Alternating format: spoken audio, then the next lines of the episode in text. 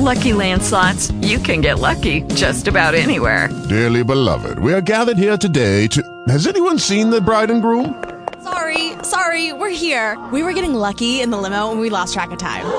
No, Lucky Land Casino, with cash prizes that add up quicker than a guest registry. In that case, I pronounce you lucky. Play for free at LuckyLandSlots.com. Daily bonuses are waiting. No purchase necessary. Void where prohibited by law. 18 plus. Terms and conditions apply. See website for details. Talk shoes. Recorded live. Good evening and welcome to Deliverance by Grace Ministries sermon series. And tonight we're going to be uh, kind of doing some topical things, not necessarily in a series format tonight. But before we get started, we would like to send out our thoughts and prayers to uh, one of our regular listeners, Barbara. Her uh, little nephew, 12 years old, on Monday uh, passed away from complications from leukemia. Let's definitely keep her family in our prayers as we uh, move forward this week and remember that sometimes we don't always understand what God's doing, but He's in time, on time, every time. Dear Heavenly Father, we thank you for the blessings that you bestowed upon us. We thank you for our family and our friends and our neighbors and loved ones that are there to support us in our time of need. We thank you, Lord, for the blessings that you abound. We even thank you for the trials that you put upon us to make us stronger and to make us more amenable to your will. Lord, we ask that you would take the message tonight and help it to be a blessing into our hearts. May the words speak to us. May the words reach out and help us to reach others. In Jesus' name we pray. Amen. Tonight we're going to do kind of a hodgepodge. We're going to do Uh, first we're going to do faith in the community, faith in the workplace, and this one I just feel compelled to do this evening, but a woman's contribution to the local congregation. I've had several questions over the past few weeks about that very thing, and so tonight I figured that I would address that. So let's start with faith in the community. And as Christians, we are but pilgrims and sojourners in this world, and we have duties regarding spiritual growth. In 1 Peter 2:11 we are told, "Beloved, I beg you as sojourners and pilgrims, pilgrims, abstain from fleshly lust which war against the soul." Yet we also have a duty towards those who are still of this world. One area where we fulfill our duty to those in the world is the community, the cities and neighborhoods in which we live, relationships that we maintain with our neighbors and fellow citizens. What impact should our faith have as members of the community? What effect should it have on us as neighbors and as citizens? How can our communities become a place to evangelize to the lost? In Thessalonians 4:11 and 12, we're told that you also aspire to lead a quiet life, to mind your own business and to work with your own hands, as we commanded you, that you may walk properly toward those who are outside and that you may lack nothing. Paul gave general instructions concerning Christians living in this world to A. Lead the quiet life. B. Suffer a severe case of mind your own business. 3. To work with our hands. That means don't be lazy. 4. To walk properly toward those who are outside, or to lead by example, to live in faith for those who don't. What this entails can be gleaned further as we consider passages which speak of Christians as neighbors and citizens. So let's look at, and if you're keeping notes, Roman numeral 1, the Christian as a neighbor. A, to associate with others. True, we are to be separated. Okay? Do not be unequally yoked together with unbelievers. For what fellowship has righteousness with lawlessness? and what communion has light with darkness, and what accord has Christ with Belial. And if anybody knows what that is, uh, we'll talk about that later. Or what part has a believer with an unbeliever, and what agreement? I do apologize. My notes just kind of jumped. And what agreement has the temple of God with idols, for you are the temple of the living God.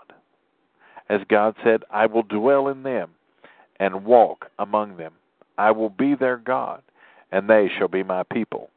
Therefore, come out from among them and be separate, says the Lord. Do not touch what is unclean, and I will receive you. I will be a father to you, and you shall be my sons and daughters. Now, don't let that scripture belie you and make you think that you're not supposed to interact with those who are not Christian because we are, but it's to be done in a different way. We must not confuse, and this goes to my next point, we must not confuse separation with isolation.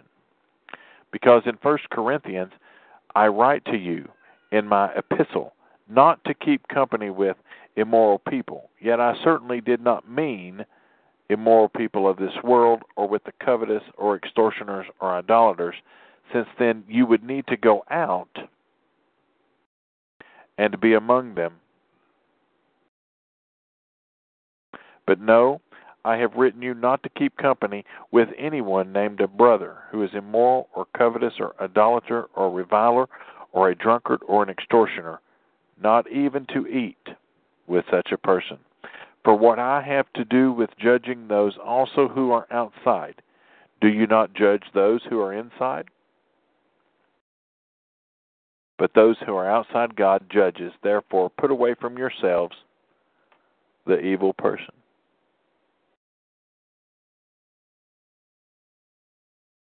Now, it's kind of interesting that as I was studying this and looking through this, it was quite, it, really was interesting. So here is, yeah, I keep thinking about what's coming up later. Jesus provides an example of he passed by, he saw Levi, the son of Alphaeus, sitting at the tax office, and he said to him, Follow me. So he arose and followed him. Now it happened that as he was dining in Levi's house, that many tax collectors and sinners also sat together with Jesus. And when the scribes, excuse me, and when the scribes and the Pharisees saw him eating with the tax collectors and sinners, they said to Jesus, How is it he eats and drinks with tax collectors and sinners? Jesus heard it, and he said, Those who are well have no need of a physician, but those who are sick did not come to call the righteous, but sinners to repentance.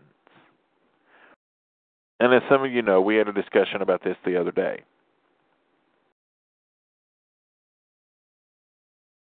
The Christian is a neighbor to associate with others. We just finished that. To live in peace. Repay no one evil for evil. Have regard for good things in the sight of all men. If it is impossible, as much as depends on you, live peacefully with all men. That's Romans twelve seventeen. If anybody's keeping track. Careful to give no offense if possible. In 1 Corinthians 10:32 and 33, we are told, Give no offense, either to the Jews or to the Greeks or to the church of God, just as I also please all men in all things, not seeking my own profit, but the profit of many, that they may be saved. We're to walk in love and wisdom. We owe it to our neighbors to love them. Romans 13:8 says, Owe no one anything except to love one another. For he who loves another has fulfilled the law. The commandments shall not you shall not commit a murder, you shall not steal, you shall not bear false witness, etc., etc. Romans thirteen eight ten. Showing kindness through hospitality, love of strangers, Romans twelve and thirteen. Distributing to those in need of the saints, given to hospitality. 1 Timothy 3 2. A bishop then must be blameless, the husband of one wife, temperate, sober minded, of good behavior, hospitable, and able to teach. Making good use of our time. Colossians 4 5. Walk in wisdom toward those who are outside, redeeming the time. Speak the truth in grace. Colossians 4 6 and this one is probably one of the hardest things that we do. It really jumped out at me. Let your speech always be with grace, seasoned with salt, that you may know how you ought to answer each one. Ephesians 4:25 Therefore putting away lying let each one of you speak truth with his neighbor for we are members of one another. To do good. Diligent in doing good works. Matthew 5:16 Let your light so shine before men that they may see your good works and glorify your Father in heaven. Luke 6:35 but love your enemies, do good and lend, hoping for nothing in return, and your reward will be great, and you will be sons of the Most High, for he is kind to the unthankful and evil. Galatians 6:10. Therefore, as we have opportunity, let us do good to all, especially those who are of the household of faith. Display honorable conduct. Uh, 1 Peter 2:12.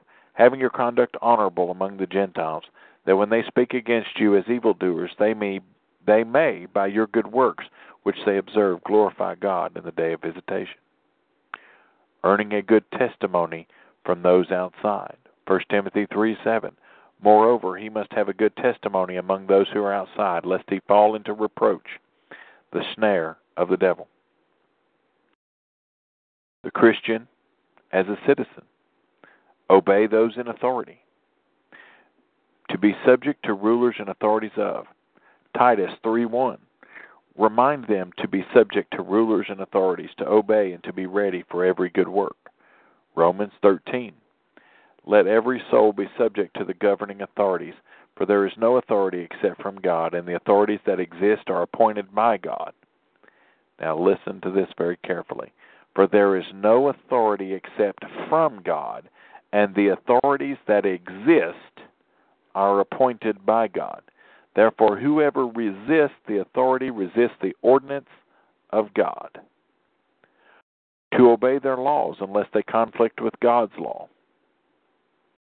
1 Peter 2 Therefore, submit yourselves to every ordinance of man for the Lord's sake, whether to the king as supreme or to the governors as those who are sent by him for punishment of evildoers, and to praise those who do good. Acts 5 27 through 29. And when they brought him, they set him before the council, and the high priest asked them, saying, Did we not strictly command you not to teach in his name? And look, you have filled Jerusalem with your doctrine, and intend to bring this man's blood on us. They were talking about Christ. Give honor and pay taxes. Honor all, including those in government. 1 Peter 2:17. Honor all people, love the brotherhood, fear God, honor the king. Pay taxes and customs, rendering fear or respect and honor. Romans 13, 6 and 7.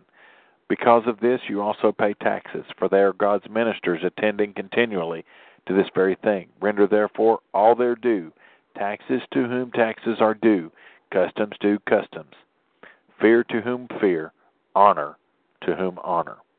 And fear would also be respect. Pray for those in authority. For the kings and all who are in authority. 1 Timothy chapter 2.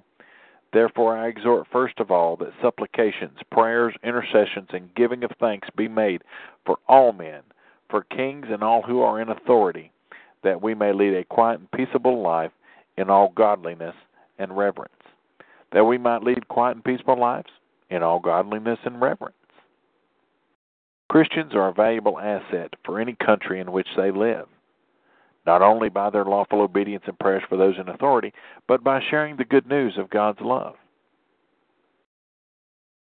The Christian as an evangelist. And this one's probably the hardest part for everybody. Holding fast to the word of life. We are to shine as lights in the world. Holding fast to the word of life. Philippians 2:16 holding fast to the word of life so that I may rejoice in the day of Christ that I have not run in vain or labored in vain. Certainly a duty expressed elsewhere, meaning that we are told to go into all the world and preach the gospel to every creature. But you are a chosen generation, a royal priesthood, a holy nation, his own special people, that you may proclaim the praises of him who called you out of the darkness into his marvelous light. 1 Peter 2 9. In our communities, we all have a duty to spread the word. Influencing people by example. And sometimes this is one of the hardest things for me to do, to influence people by example. Sometimes people won't listen to our message, but we can still influence them for good by our example. 1 Peter 3 1 and 2 states, Wives likewise be submissive to your own husbands, that even in some do not obey the word, they, without a word, may be won by the conduct of their wives when they observe your chaste conduct, accompanied by fear, or we're going to substitute that word for respect. In our communities, we have a duty to confirm the word by our lives. Living in our community is a wonderful opportunity to be positive influence to friends and neighbors, to be a blessing for whatever country in which we find ourselves. Remember, folks, let your faith in the community be an opportunity to demonstrate the value of a vibrant faith in Christ to reach others for Jesus Christ through the gospel. What kind of neighbors and citizens are you? Or I? And do we encourage others to glorify God? I'm going to end there. I didn't realize it was so late. I'm going to end there. And next week we'll pick up with faith in the workplace. And I tell you what, let me, yeah, women the the one with the women's study, a woman's contribution to the local uh, congregation. I'm going to hold off on that one as well. That one's an important one, and I want everybody to be involved in that one. There are some that have messaged me and said they can't make it tonight, uh, and I know it's going to be on a recording, but I'm going to wait and do that next week. So, on behalf of Deliverance by Grace Ministries and the associate pastors here at Deliverance by Grace, we want to thank everybody for tuning in. We'll be back here next Thursday, 9 o'clock. You can catch us anytime on iTunes, Deliverance by Grace Ministries. Dear Heavenly Father, we thank you for the blessings that you bestowed upon us. We thank you for the message that you brought forth. Pray that it would resonate in those that hear its words, and may they be a better steward in their community, praying for their leaders without ceasing, and be a witness for you, no matter where they are, whether they be on Main Street or Wall Street. In Jesus' name we pray. Amen. Have a good night, everybody.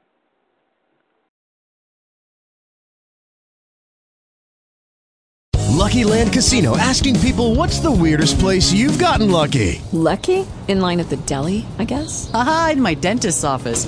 More than once, actually. Do I have to say? Yes, you do. In the car before my kids' PTA meeting. Really? Yes. Excuse me, what's the weirdest place you've gotten lucky? I never win and tell. Well, there you have it. You can get lucky anywhere playing at LuckyLandSlots.com. Play for free right now. Are you feeling lucky? No purchase necessary. Void where prohibited by law. 18 plus. Terms and conditions apply. See website for details.